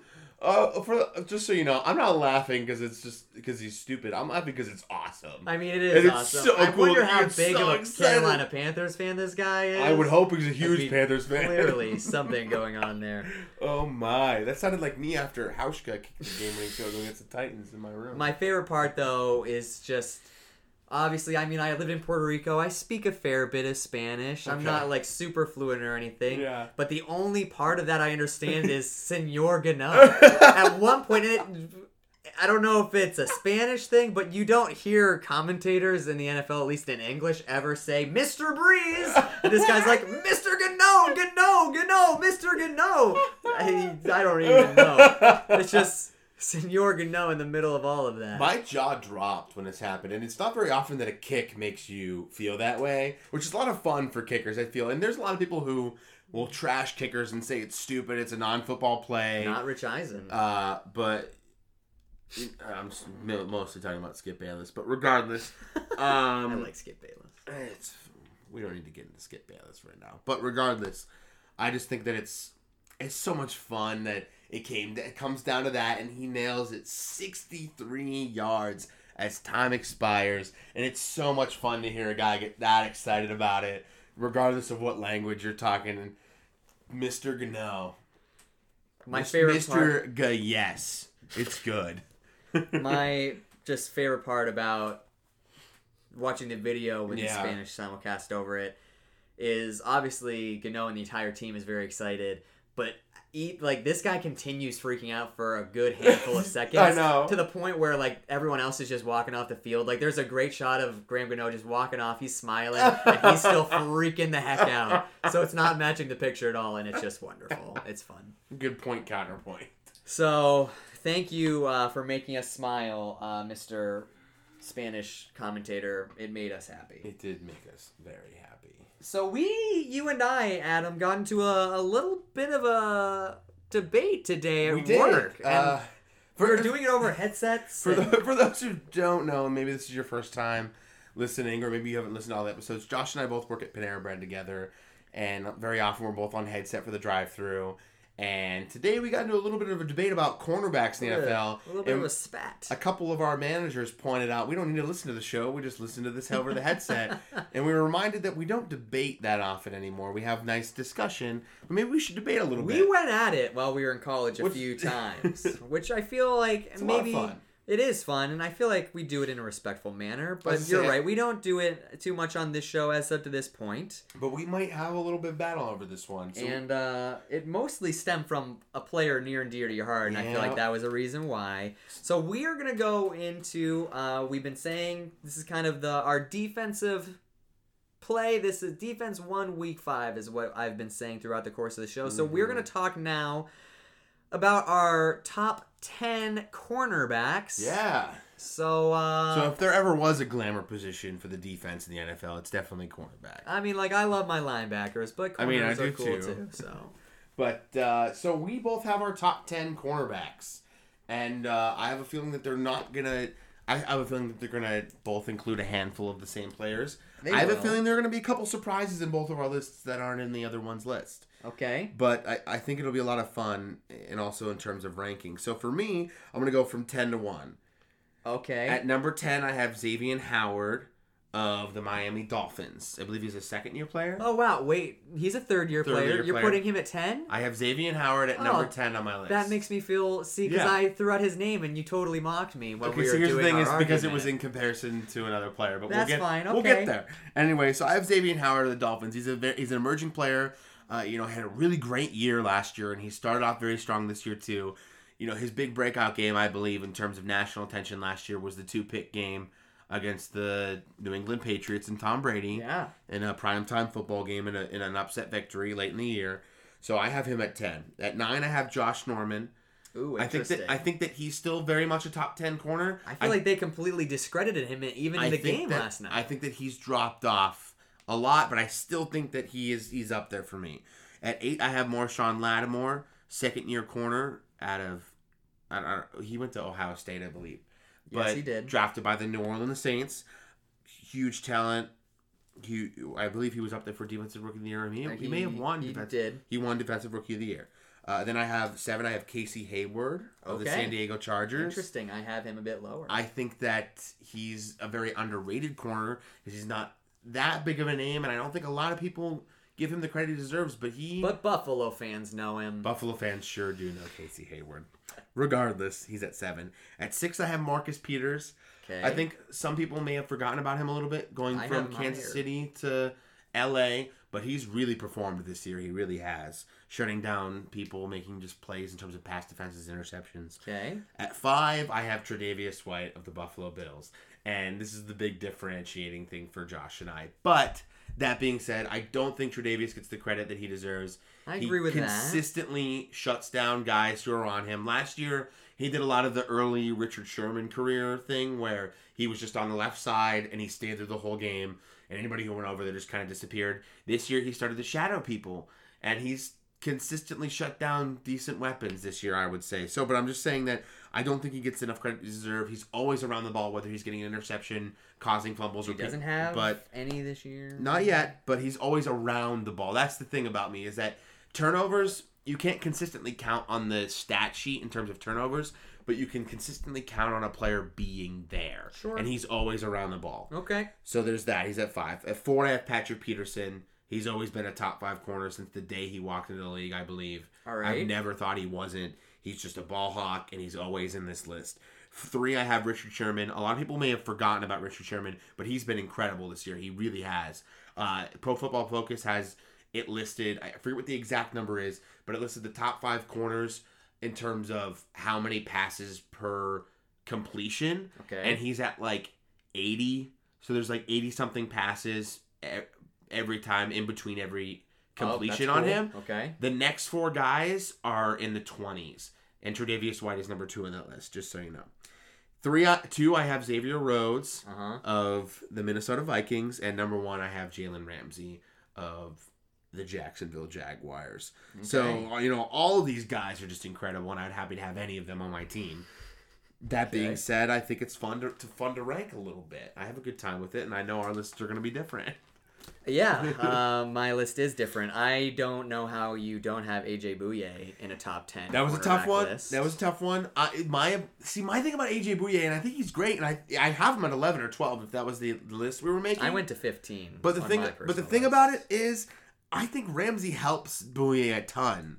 Okay, I think it ha- discredited his talent. I'm not discrediting talent. I'm saying that I think your numbers are your numbers are helped out when you have another guy over there that are just as good, and you don't know where to go. I to think go. you can make the argument that Jalen would have a Ramsey hurts him because no one wants to throw at Ramsey, so they all throw at AJ, Okay. who in last year graded better than Ramsey in all of those. true? Yes, and all of those pro football focus things where like you're getting targeted. Ramsey did perform. I mean, Bouye performed better than Ramsey. It's just hard for I me- will say that this is my time to Okay. talk. Thank you. Okay, okay. All right, so you want me to go from ten to one? Is that how you want me to do Sure, it? You can do whatever you want. All right. Well, number 10, I will, uh, and this is something where I said this name at work and you were like, that's dumb. Uh, I still think that Malcolm Butler is an amazing cornerback, Okay. does amazing things, extremely physical, Okay. not afraid to tackle, and I'll always like that. Okay. Number 9, although they got the snot beat out of them on Sunday, Chris Harris is uh, a huge, Okay. I love Okay. him as a corner. All I like the tenacity and the fire that he brings to that defense. great it's been a really the no fly zone is not the no fly zone anymore. They lost Aqib Talib, who is Yeah. not even on my list, but in another amazing Great corner. Uh, so I'm gonna put Chris Harris there at number nine. Okay. Going to number eight, and this this hurts me a little bit, and I don't know. I'm kind of thinking more of broad picture. I don't know much about the 49ers as much as I would want. I have Sherm sliding down to eight right Okay, now because I just think after I love I love the fire that he brings. He lays everything out on the line. Yeah. But I think I could be wrong. Uh, but I think since his injury, he is not he's not feared the way he was. Okay. Number seven, I have Darius Big Play Slay. Big play slay. Love Big Play Slay up there in Detroit. I think he locks down that side of the Uh-huh. field, and he he's the one who picked off Tom Brady in in their big game that Yeah. they beat the Patriots. Uh, number six, I have Marshawn Lattimore, so a little bit higher than you do, but I'm a huge fan of the But he's up there too. Yeah. Uh, I think last night, obviously, he got injured in the game, but if we see, we start to see that defense pick up and play the way they did last year, he was a huge Mm-hmm. reason for it. Yeah. Number five, I have Bouye there. I am I'm a huge fan of him. Number four, I have Marcus Peters. I don't like his attitude, but I love his talent. You can't deny that. All right. So he's around. I had him at six. You're at I'm at four. Number three, I have Patrick Peterson. I think our top three are all the same. Wait, no, you had Sherman I have. Ra- yeah, I have Ramsey, Rhodes, and Peter. I have Rhodes at two and Ramsey at one. Okay. So okay, and I will I will have you know when I was making my list because I told you at work I know. I have White as a top fifteen. Okay. he is. He is my Okay. number thirteen. Who's uh, so? Who's at eleven and twelve? 11 and 12 i have uh i can't it's he has a hyphen name but he's in cincinnati jackson i think he's doing some really special things right Okay. now i have hayward at 12 Okay. Tre'Davious Wade at 13 Okay. xavier howard 14 will fuller at not will fuller Kyle Fuller. kyle fuller excuse Or me Kendall Fuller. yes He's at the the Bears, right? chicago Yes, yes okay. at 15 Uh, and i'm leaving off some names i really like I know there, Uh, there are a lot josh of good norman There are a lot of good i don't corners. have can't him there Josh Norman's not even in the top fifteen. Nope, not right now. Interesting. He was two years ago. They said it. Him, them, the announcers called him out Okay. blatantly. They said he's not even the best corner on his team right now. Oh wow. Who's So, the best corner on the Washington? well, the thing is, I can't even tell you because I don't know. I don't know if I agree with him, but I think. Norman was once upon a time feared, not anymore. Okay. okay. Norman was the thing that I and I'll, I'll say this, and maybe Mhm. I'm playing too much into the reaction of last night and Drew Brees. Norman was the cornerback beat on the touchdown play that broke the record. Yeah. Drew Brees gave a nice little shoulder fake. Norman completely bit. Touchdown. In his defense, it is Drew Brees. But you're You're right. But You're right. the, I, I pulled up the exact stat on Richard Sherman because I feel like this is interesting that people haven't really noticed this. Sure. So the stat is coverage snaps per reception allowed. Okay. So this is how many snaps they have that they were in coverage on a play that they didn't allow a reception. Richard Sherman, it's every 146 coverage snaps allows a reception. Incredible. The next four are Aqib Talib at 20.8. That's another name I don't have on my list. Tre'Davious White at 20.6, Patrick Peterson at 20.6, and Dante Dion of the Indianapolis Colts at 17.8. Huh. So I would've thought? A guy we don't even know. But regardless, I I, I don't always I don't always agree with Pro Football Focus and a lot of the stats they give out, but I do think they give a lot of really good stats. I mean, that's And very that's a very very intriguing stat to look at because I think that you're right. A lot of people thought that Richard Sherman's dropped off a lot, but I don't think he's dropped off as much as people may Sure. think. No, you're you're that's a fascinating Yeah. fact stat and I really appreciate that, but I will say we can't use that solely as the evidence since you just brought up a guy and we're like, who the heck is that? Right, but he's but he's the last one on the list, and maybe he's just an upcoming guy. But also, the other three guys on that list are on uh, at least in your top fifteen, and they're all in my top ten. Yeah. So, So I, I think it's interesting, and I just I will say this to, and you can you can wrap this up after Yeah. I'm done with this. So, like we said, the how this stemmed is because we were talking about Tre'Davious White, who is you said, I said he was a top five. Oh, I said top ten, maybe top five. and you said and and you said like he he's the most talented player on your team. So when I didn't give him respect, you took it as like no one on the team's good. It wasn't Right. necessarily. And I said this to you at work. And I didn't realize you told me he's 5'11. I didn't realize that. For some reason I thought he was like 5'9. yeah, When I'm looking for cornerbacks that I want, I want the size. I- Yeah. and so that's what I go for. And I explain that to you. And I feel like that's a little bit of what I'm doing with this list. I'm Uh-huh. kind of making a list of who, if I was, if I was making a dream team, if we're playing Madden right now and I'm drafting Yeah. corners, this is how I would look at it. And that might be why Sherm's Yeah. a little bit lower. Tre'Davious is five eleven. That Sherman's so, six three. And that's what I love. Yeah. So like, but I'm saying like that might be even reason why Sherman's at eight because if I was if I'm building a team like these are the guys that I'm going. Yeah, That's kind of also how I made this list. So yeah, so I'm glad we I'm glad we was did fun. That. it's interesting is that's what kind of diffused the argument because we were having this argument and then you were like, "Well, I like to have the guys that are bigger," and I was like, "Okay, that makes sense." And I think that's a lot big reason why we don't.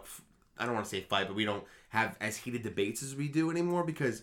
You know, we both have our opinions, but we can get to a point where we're, where we say, "Okay, I understand why you feel that way. Right. I may disagree, but I understand it." I think it's a maturity That's thing. I why think we're it's bad. pals. Yes, That's sir. Why we're pals. But I think that's that's a fun little fun little thing. I, I like rating. I maybe I like ranking positions that maybe don't get a lot of love. So maybe next week we'll rank the best kickers and punters. perfect. punters are people too. So I'll just say this, and uh, let's make an agreement that this so this uh, segment is done right here. Okay. Xavier Howard has three interceptions this year. Wade has zero. We're gonna move on Okay. to cold reads. All right. Cold reads are. Wait. No, we we created the jingle for Pals picks, and we'll get that when it comes up. Yeah. But maybe we come up with something fun for cold reads. Uh, Brr. brr. cold reads. Bum. What are we like Law and Order? What was that? That's a copyright issue. Don't sue us, please. Please. Anyway, uh, cold reads. So who's gonna go first? I have. You've been amping me up all day about Okay. your cold reads, so I right. just want to get so my it. first cold read's a, a doozy, and All I think it's a lot of fun. Here we go. I'm ready. So, the New York Giants are one and four right now. Oddly enough, the New York Giants are involved in both my cold reads, but this one's this one's I think a better one than the second one. The Okay. second one's fun, but Max Kellerman two days ago tweeted out hashtag New York Giants need to sign at Colin Kaepernick. Now, this is a twofold cold read. One, do you think that Eli is the biggest problem and that they need to find an answer better than Eli Manning? And two, would it be a good idea to sign Colin Kaepernick? Oh goodness gracious, my friend! Yeah, you uh, you weren't lying. So no, Eli Manning is not the biggest Okay. problem. But he is a problem. He is a problem. Okay. The offensive line is the biggest problem. Fair. Fair. Uh, they're for and and Odell is not wrong when he's saying that Eli's not rolling out. We know that. Yeah. I, he's getting up there in age. I, at once upon a time, he could do that sort of, but it was never his strong suit. Mm-hmm. So now you're giving a quarterback that needs a pocket. He needs to have that space and Mm-hmm. awareness to scan the field, and you're not giving it to him. Mm-hmm. So the biggest, I mean, there is all sorts of problems going on with that offensive line. They just released their first round a few years ago tackle. Ereck Flowers Yeah. is not on the team anymore. Yeah. So they signed Nate Solder, which is from the New England Patriots, which I thought is a good signing. I was excited about it. Mm-hmm. But I mean, even at points, he has struggled mm-hmm. to protect Eli's blind side. So is Eli the biggest issue? No. Mm-hmm. Is he an issue? Yes. But the biggest issue is the offensive line. And you can see it not only affecting Eli, but we were talking about Saquon Barkley, who's obviously amazing. Mm-hmm. If you look at the amounts of times that he's being hit and just through his his strength in his legs and everything, he's able to shake that tackle to get the few yards he's getting. Yeah. It's affecting him. Yeah. So biggest issue is offensive line. So they don't need to. You don't think they need to be looking for a different answer at quarterback? I mean, it's not going to necessarily hurt. Now, is bringing in Colin Kaepernick? Did you? How did you phrase the question? Like so, a good thing? So, so or... Mac, Max Kellerman tweeted that they should sign Colin Kaepernick, and I'm saying, do you think that if they decided that they needed to bring in a quarterback, that that would be a good signing? Okay, I mean, I'm always on the side that talent is irreplaceable. So Okay. obviously, Colin Kaepernick's a very talented player. Okay. You can't deny that. I mean, he took his team. The the things that he did with Harbaugh Yeah. were awesome and Absolutely. phenomenal and just really really fun. It was a fun And time. often discredited and shouldn't be, but Yeah, you're right. But I think there there are so many. I this is always I feel like a really difficult territory to go into Yes. as as as a fan or as an, an analyst because obviously Colin Kaepernick has become the poster child for what is going wrong with the NFL right now Mm-hmm. between the kneeling and the protests and all of those things. Actually, I wanted to talk about Colin Kaepernick because the whole Nike thing and his new ad. Yeah. I mean, like I think that's a bigger than football moment. Personally, I think it's Yeah. really neat. But I don't think he's the answer to the New York Giants because I think I I don't want to be giving Pat Shurmur too much credit because obviously I don't know his team is struggling, but he's a pretty creative offensive mind. So just bringing in a quarterback off the street who hasn't played in a year, didn't play well the first two years ago to get him caught up, I don't know. I think again that offensive line is going to be a big issue with him because he is he has happy feet. He's known for running around, and so like I don't know if that helps anything. I mean, getting out of the pocket maybe, and then you're able to find some of those options down the field possibly, but and again, I just think you can't throw the heat that Colin Kaepernick's going to bring Mm-hmm. in the hottest market. market in the National Football League. Mm-hmm. New York's going to be so passionate, and I'm getting into kind of deep territory here, but think about 9 11. That's the town where it happened. They're so mm-hmm. passionate about the United States and and patriotism. At the same time, there's going to be a lot of free thinkers in that city as well who would embrace him, but it would just be it would be hard on Colin Kaepernick as a mm-hmm. as a person. Yeah. And so if you're dealing with all of those things that aren't allowing you as a football player to focus on Yeah. football Yeah. in what I think is probably a pretty complicated system, Yeah. no, I'm gonna say no. Okay. All right. I told you it was a doozy. Yeah, so I don't I don't know. I mean like Person- without without going too much, but what are your thoughts on that? Personally, the only thing in taking all the extra stuff out of it, which is something that you would have to deal with, the only real concern I would have is that he's been out of football for a while now. Yeah. But had he not been, in a heartbeat, I'd be pounding the table for Colin Kaepernick because of the offensive mind that Pat Shurmur is. I think that he could scheme up so many incredible things with him, OBJ, Sterling Shepard, Saquon Barkley. I think that he could make that offense really incredible. Okay. And the thing that would concern me the most is that he's been out of football for a little bit, but he actually, in terms of numbers, played pretty well his last in his last time with San Francisco. In terms of numbers, of. his percentage was higher than it normally has been. His touchdown interception ratio was, I believe like eleven to four or something. But regardless, bad. regardless, I I don't think Colin Kaepernick will play in the NFL again. I think it's a damn shame. I think it's horrible, and we can go all in. Maybe maybe next week we'll do a bigger than football about the Nike ad, and we can really get our thoughts in about that. Sure. Because I can go on for on for a long time about all this. But that being said, I think it would be really awesome. I don't think it'll happen, but I think it would be really cool. Sure. So segueing into my next cold read, which is is fun. We we have uh four divisions right now that are are kind of close. Okay. And I think that this this is is cool. So we have the NFC East that we talked about. Yep. Washington at two and two, Philadelphia two and three, Dallas two and three, and New York one and four. And then you have the NFC North with the Bears at three and one, the Packers two two and one, the Vikings two two and one, the Lions two and three. You have the AFC East, the Patriots are three and two, the Dolphins are three and two, and the Bills and Jets are both at two and three. And then you have the AFC South, the Titans at three and two, the Jags at three and two, the Houston Texans at two and three, and the Colts at one and four. That was overwhelming. So they're all very close divisions right now, barring the couple ones that have the one and fours. So what I want you, what, what I'm going to give you right now is Okay. Indianapolis Colts at one and 4 Uh-huh. the Giants at one and four, Yeah. the Lions at two and three, and the Jets and Bills tied at two and three for the end. All these at the bottom of the division. If I'm telling you right now that I'm looking into into a crystal ball and it's kind of hazy, but I see that one of these four teams is gonna turn around and win their division. Tell me which one it is. The Indianapolis Colts. Okay, tell me why. I believe in Andrew Luck. I think he's continuing to shake off rust and he's just getting better and better. Mm-hmm. Now they are passing at a historic, disgusting rate. It is He really threw- crazy. He's averaging like 59 pass attempts a game. Now on Yeah. a repaired shoulder, you can't be doing that.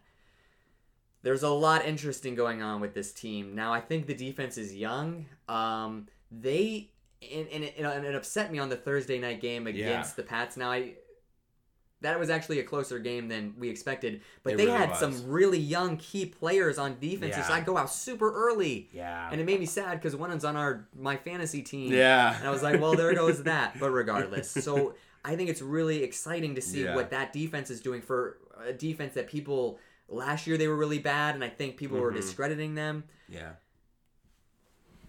The other thing that makes me believe is that on on Thursday night, the wide receivers of the Colts were just dropping passes left and They right. really Where were. if they where Andrew Luck was putting it in places where if they, they could catch it, they just weren't. The biggest and if that was happening, I'm sorry, go ahead. I just wanted to say really quick is they got within a touchdown and they started driving and Andrew Luck on a big third down across midfield after they crossed midfield to Eric Ebron hit Pascal on an on an in route on the right side on third down for a first down and it hit his hands popped up intercepted they they go up by two touchdowns and by that it's over So yeah, that's just Mm-hmm. that's happening where that's hurting the team. Going back to week one where they were playing against the Bengals, a very similar thing happened where Mm-hmm. Yes. hit a receiver, it, they coughed it up, Mm-hmm. return for the touchdown. Now you uh, we can you say hindsight's twenty twenty. Right. You'll always never know, but I mean, if the Colts had started one and zero, Yep. the Bengals started zero and one, where they we talked about the Bengals being a really hot team because they were able to come back, and I feel like some of Mm-hmm. that momentum is followed. in the Eagles game too Exactly, things like that. So, but I trust Andrew Luck, and I feel like Yeah. for as much discredit or whatever you want to give Frank Reich, he is a good coach, and Mm-hmm. He is a very good he- coach. He, you said he was the one coach that went for it, made the quote unquote correct call that we're calling And didn't for, it. and didn't get it. So. The division's wide open. Mm-hmm. The Tennessee Titans are at the top of that division right now, which I don't. I don't like the Titans. I Okay. I know you do. I know Yeah. you're high on them, but I'm not. okay So if if we were going, that that would be my team in that right situation. that's fun I thought that was fun I like that a lot good answer Who? Thanks. I was the Bills of course but well, you know, they're not they're not last place, are they? Yeah, well, I mean, they're tied with the Jets, but they have the. They'll be better than the Jets. I but- believe that. Okay. Um. So my cold reads for you. So we have uh we're we he, I can't I can't speak anymore. I'm reaching the end of the show. Yeah. we spent a, a very large portion of the beginning of the show touting Drew Brees and hailing him for being an amazing, amazing guy. Mm-hmm. Yes. You kind of said this earlier on in the episode, and I got really scared. Oh, okay. Because you were talking about Tom Brady and how he's kind of the next in line to be able to do that. Now he's a few years older than Drew Brees. Yeah. Do you see Drew Brees holding on to this record, or is Tom Brady gonna is he gonna grab it? Uh, I don't know how many yards he's behind right now. I'm not positive either. That he, he being hasn't said- he hasn't topped seventy thousand. That being said, no. Okay. I say no. I say that Drew Brees plays from here. Drew, Tom's older. Yep. But I'm saying By from two years, I yeah. Tom's 41 and Drew's is 39. 39. I'm saying that starting right now into the end of their careers, Drew Brees is going to play more years than Tom Brady. Okay, I agree. Tom Brady won't be able to catch up, and that's it's. I I, I know that's a really simple answer. I just you know. Drew Brees will always be able to put up yards, especially with the weapons that he has around him now. I don't foresee that changing as much. And, you know, Tom did just get Josh Gordon, which we don't really know how that will plan out. And He's he just did get Edelman do back. So, you know, they have weapons, but that offense is built for Drew Brees to put up yardage when he needs to. I think that's the key. And I think that uh, I think that Drew, Drew holds it on until the end of both their careers, and then we figure out if any of these young quarterbacks that started off really hot can consistently sustain that through their career. I but I think- think Drew holds it on for a while. I think you're correct. I Mm-hmm. agree with you. I think with how the team is built right now, Sean Payton did a really good job the last handful of years because he, he knew that It Drew was Brees was yeah. nearing the end, and you can talk about his arm strength coming down a little bit, although he can still throw the ball 50 yards down the field if he needs to. Yeah. But they have a really key piece in Michael Thomas, who some people, Jason Witten last night said he's the top receiver in the NFL. Debatable in a lot of ways, but I think what makes him super special is his route running ability. So Brees, Mm-hmm.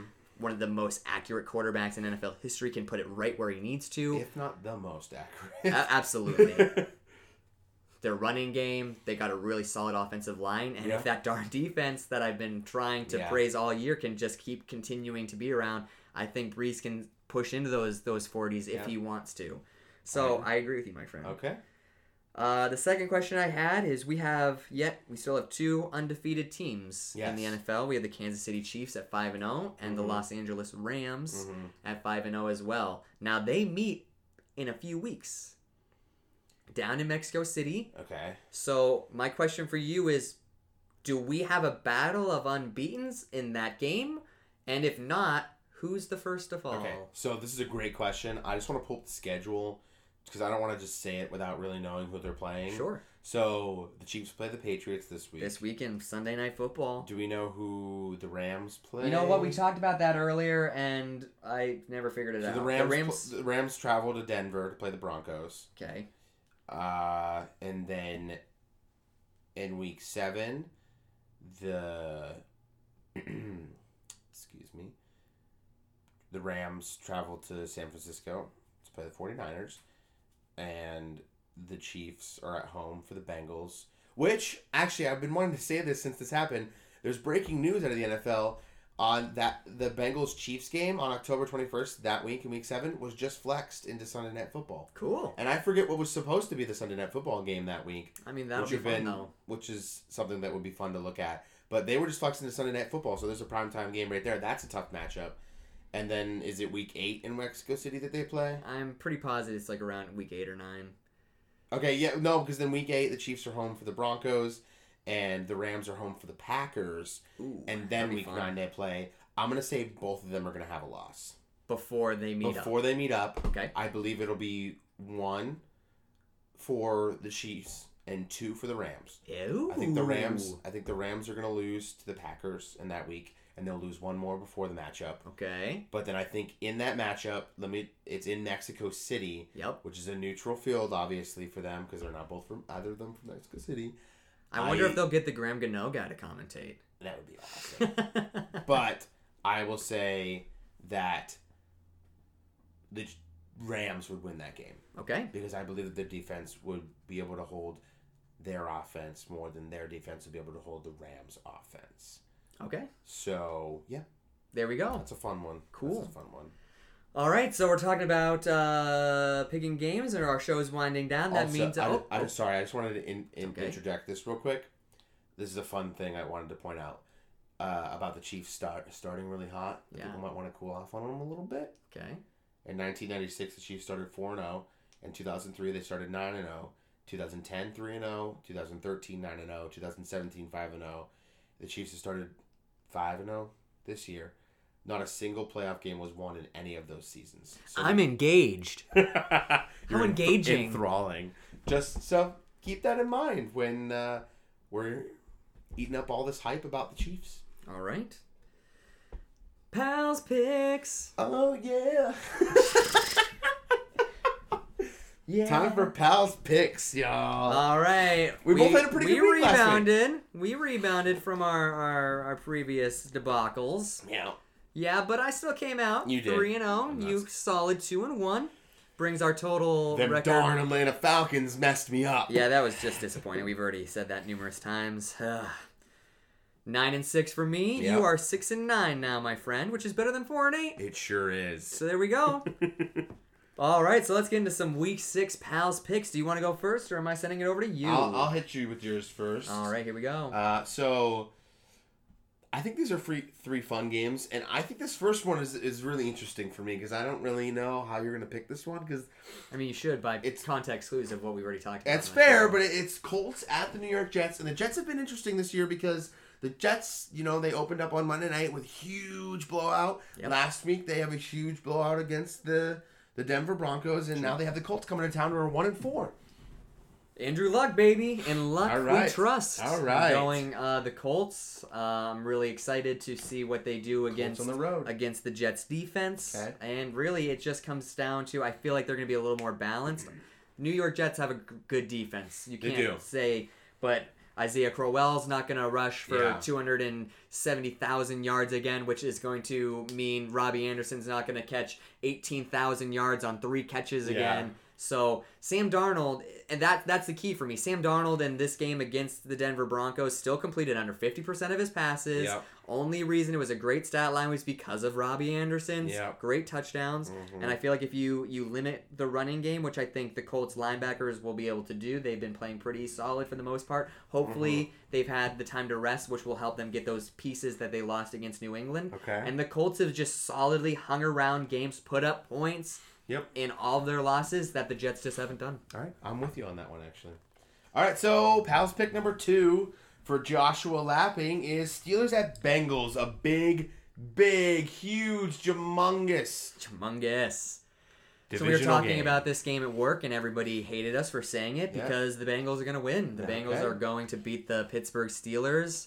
Uh, the Steelers will continue their struggles. Yep. The Bengals just have a better defense right now that I think are going to be able to limit those pieces a little bit better. Yep. Joe Mixon being back, uh, I, I'm, I'm a fan of. I know Yeah. we've disagreed about maybe his personal life and the things he's done. I think he's kind Okay. of taken a bit of a higher road since his incident way back when. Okay. Uh, but I think he's a is a very talented back. AJ Green, Tyler Boyd, um, maybe a little bit of John Ross. We'll see if this speedy first round wide receiver can get going. But Mhm. against that defense, I like it. And the thing is, they're at home. Yeah. And that has been a big thing for this divisional game. This Mhm. rivalry has been the the home team and the Bengals. Uh, more often than not, get the upper leg when they're playing in Cincy. And you know, people talk about how good the Bengals defense is, and they've played great. But right now, the Bengals defense is ranked 26th. The Steelers is ranked 30th. The Steelers have the second, seventh ranked offense. Bengals 16th. So it could be a little bit of a shootout here in Cincinnati. I'm excited. The I'm with you so I'll, I'll say this. Maybe the numbers aren't great for the Bengals. You said 26, but they Mhm. make key plays when they need to. They sure do. They sure do. So I'm, I'm with you on that pick too. And last but certainly not least, Sunday night football. The Chiefs traveling up to Foxborough, New England. There we go. Uh, I'm not sure you did say the Chiefs did get a loss uh, before they go to Week Nine. I'm not sure you didn't say. You did tell me who the Rams lost I to. did. You didn't say who the Chiefs lost to. that one out. All right, so I mean, I'm feeling like you think they lose uh, against the New England Patriots. I don't. I'm rolling with it. I'm really excited to see what Showtime Mahomes uh, does against this defense. Last year in Week One, Andy Reid went up to Gillette and got the win. I feel like that was a Crushed huge monkey off their back. That was the team that they couldn't beat. Mm-hmm. Uh, I mean, it had been interfering in playoff time, Mhm. but I think he was he showed he's able to go Mhm. up there and do it. I think this is going to be a really complete game. The defense played a little bit better um, last week, obviously, against Blake Bortles, but that's not necessarily hard. But I think they're going to carry some of that confidence over. I believe a big part of why I'm scared of this is I believe Justin Houston's out, a linebacker that you know I love Yes, very, very we much. both love Justin Houston. I believe he's not going to play in this game, so I think that's big. But I think it's going to be kind of one of those offensive shootouts where I think Mahomes and Kareem Hunt are just going to get it done in the end. I agree with you. Really? I very confidently believe the Chiefs are going to get it done. And that makes is- me feel better. And this has nothing to do with the New England Patriots offense because I think they finally started to figure things out. Yeah. And they're only going to continue to get better. I have absolutely zero faith that their defense can stop the Chiefs at all. Because Bel- Belichick's best thing is he takes away your best weapon. Yeah. Okay, take out Tyreek Hill. You still have Kareem Hunt, Travis Kelce, Sammy Watkins. Yeah, take but out take somebody out else. take You- out Kelce so I can use Tyreek. Okay, against Adam this right. week. fantasy football. Uh, fun little fun fact for you all for fantasy football. I have never beaten Josh Lapping in fantasy football. He's beaten me every single time we've played. Now here's the interesting caveat though, because Adam and I are doing a lot more leagues together this year than we usually do. We're in four together. We have three, Three matchups, matchups this, this week. week. so that might go down. we'll see. I feel like it could. I feel confident though. It'll but be that's fun. fun. But regardless, I have so much confidence in the Chiefs in this game. And I, I think that this one is going to be 50 50 for a lot of analysts and people watching because a lot of people will think, oh, well, it's the Patriots on Sunday night at home. They'll figure it out and they'll win. Yeah.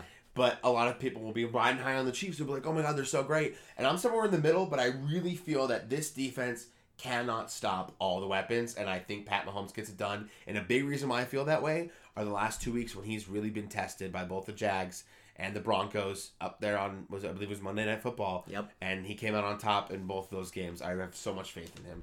All right. So that makes going- me that makes me happy because like week two you were like, nope, Mahomes not the answer. Maybe that's a little bit of a recall, but uh, so you're going Colts on the road against the Jets, Bengals at home for the Steelers, and Chiefs on the road against the Patriots. All right, there we go. I'm with you on all three of them too. I think that might be the first time that's happened. Oh well, thanks. That makes me. I was really nervous about that Patriots thing because I thought you were gonna No, be like that's all. dumb. I will say this before I ask you my I my think they lose picks for you. the Bengals in the Sunday night game. To be honest, What's that? I think that the game they lose is the Sunday night game that just Oh, that just got flexed. Yeah. Ooh, that'd be that. That will be a fun game Yeah. and huge implications in the AFC. without a doubt.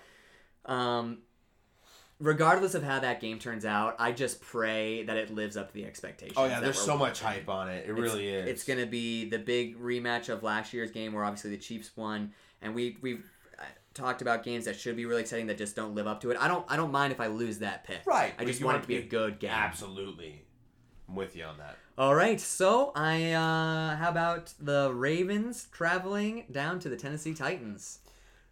So this is a very hmm, intriguing football game because both these teams took a little bit of a slide last week.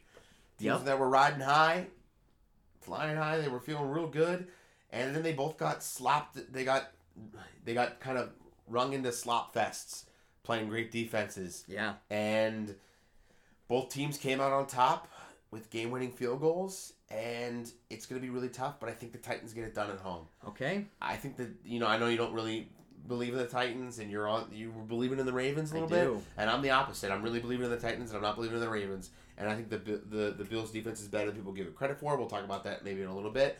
But I think that the the the Titans hit a little bit of a wall and they got punched a little bit, but I think they're going to rebound this week. I think Marcus Mariota has a pretty solid game, maybe not in terms of touchdowns, but I think he completes a lot of passes for first downs, moves the chains a lot, uh, and I think that Derrick Henry and, and Dion Lewis get it done against the, the Ravens. All right. Gonna take the Titans at home. Bless you, my friend. Thank Going you. two for Thank two. you.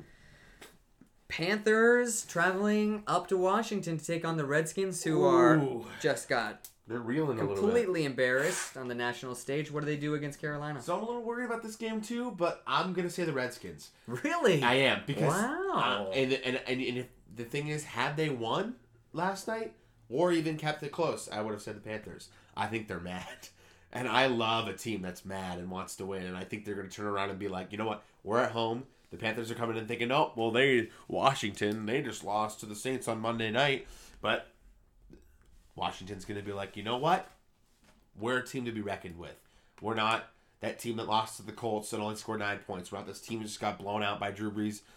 We're we're the team that first week that showed up and that Alex Smith threw three touchdowns, no picks, and you know de- delivering to all these weapons he has. That's the team that's going to show up. That defense is going to show up. Josh Norman's going to show up, and the Washington Redskins are going to beat the Carolina Panthers. I don't even necessarily disagree with you. I just am surprised about the the passion or like Yep. the tenacity that you're answering that with. Mm-hmm. Save this one for last because we haven't done this too often, but we're gonna go a Yeah. homer game here. The Buffalo Bills Yeah, traveling this. down to the Houston Texans. Yeah, I hate this. This is really, really, really, really, really hard. Because the Texans are two and three, Yep. and the Bills are two and three. Here we go. So I'm gonna hit you with a couple stats first before I pick this game. All about your stats. So Zay Jones, second year wide receiver out of East Carolina, all time leading receptions leader in college football with 299 Okay. is averaging 2.4 yards of separation in his routes. Okay. Now, put that in perspective.